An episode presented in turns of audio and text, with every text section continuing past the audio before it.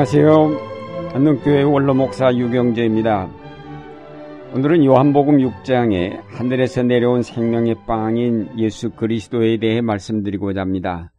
여기서 특히 하늘에서 내려왔다라는 말씀을 중점적으로 다루려고 합니다. 요한복음은 생명의 복음이라는 별명이 붙을 정도로 생명이란 용어를 많이 사용하였습니다. 생명이란 단어를 19번, 영생이란 단어를 17번 사용하고 있습니다.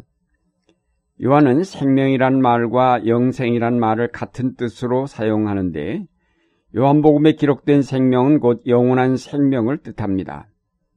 따라서 우리가 요한복음을 제대로 이해하려면 요한이 말하는 생명이 무엇인지를 알아야 합니다. 그것은 구원과 같은 뜻으로 사용되며 다른 복음서에 나오는 하나님의 나라와도 같은 뜻입니다. 우리가 먼저 살피고자 하는 것은 예수 그리스도는 하늘로부터 그 생명을 가져오셨다는 사실입니다. 요한복음 6장 33절에서 35절 말씀입니다. 하나님의 빵은 하늘로부터 내려오는 것인데 그것은 세상에 생명을 준다. 그들이 예수께 말하였다.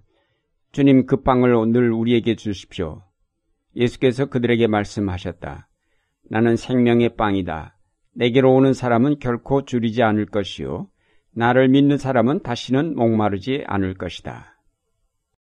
요한복음 6장에 보면 하늘에서 내려온 것이란 말이 일곱 번 나옵니다. 이것은 예수 그리스도께서 하늘에서 오신 분임을 말하는 것임과 동시에 그가 가져오신 생명 역시 하늘에서 온 것임을 뜻합니다. 요한은 예수님을 하늘에서 내려오니라 하였고 또한 예수님 자신이 아버지께로 오셨다가 아버지께로 가신다고 여러 차례 강조하였습니다. 예수 그리스도께서 하늘에서 내려오셨다는 사실을 강조하는 까닭이 무엇일까요?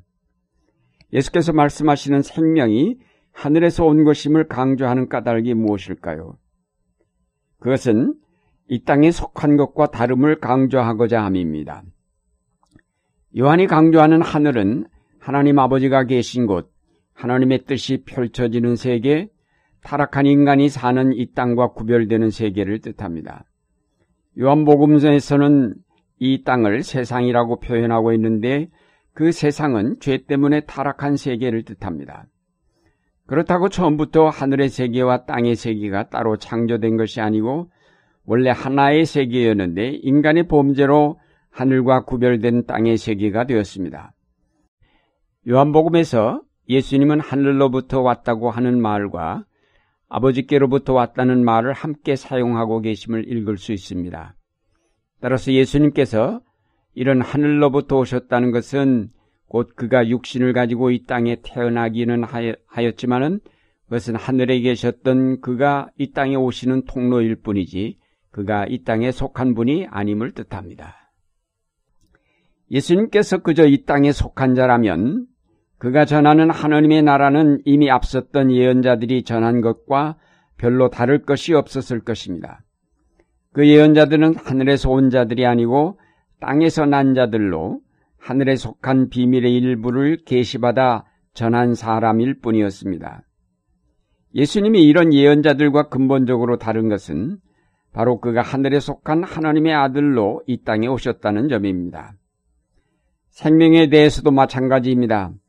이 땅에서 태어났다가 죽는 인간은 생물학적 생명 이외의 생명에 대해서 아는 바가 없습니다.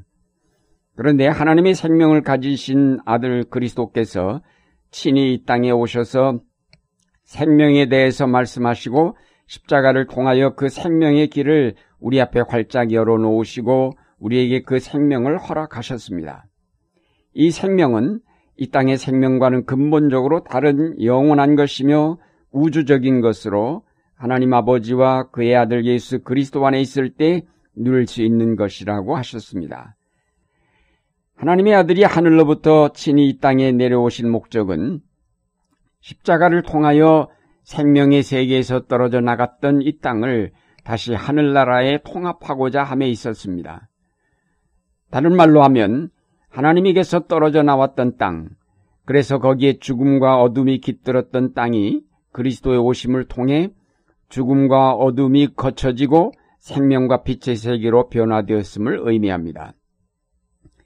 북한과 우리가 자유롭게 왕래할 수 없는 것처럼 하늘나라와 이 땅은 죄의 높은 담 때문에 막혀 하늘나라의 생명과 빛이 이 땅에 이르지 않았습니다. 그런데 그리스도의 십자가를 통하여 석죄함이 이루어지므로 그 높은 죄의 담이 헐리고 하늘나라의 생명과 그 빛이 쏟아져 들어오게 되었습니다.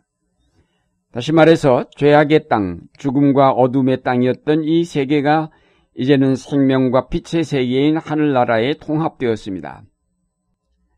이 사실을 믿고 받아들이는 모든 사람에게 하나님이 생명과 빛을 선물로 주십니다. 특히 그리스도께서 자신을 생명의 빵이라고 하신 것은 우리가 매일 밥을 먹고 생명을 얻듯이 그리스도를 우리 안에 항상 받아들여 그를 모실 때 우리가 영원한 생명을 누리게 될 것임을 뜻합니다.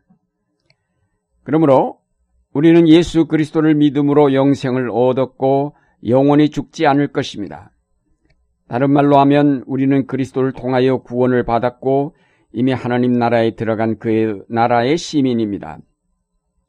하나님의 아들이 친히 이 땅에 오셔서 하늘나라의 시민권을 우리에게 직접 아무 대가 없이 나누어 주셨습니다.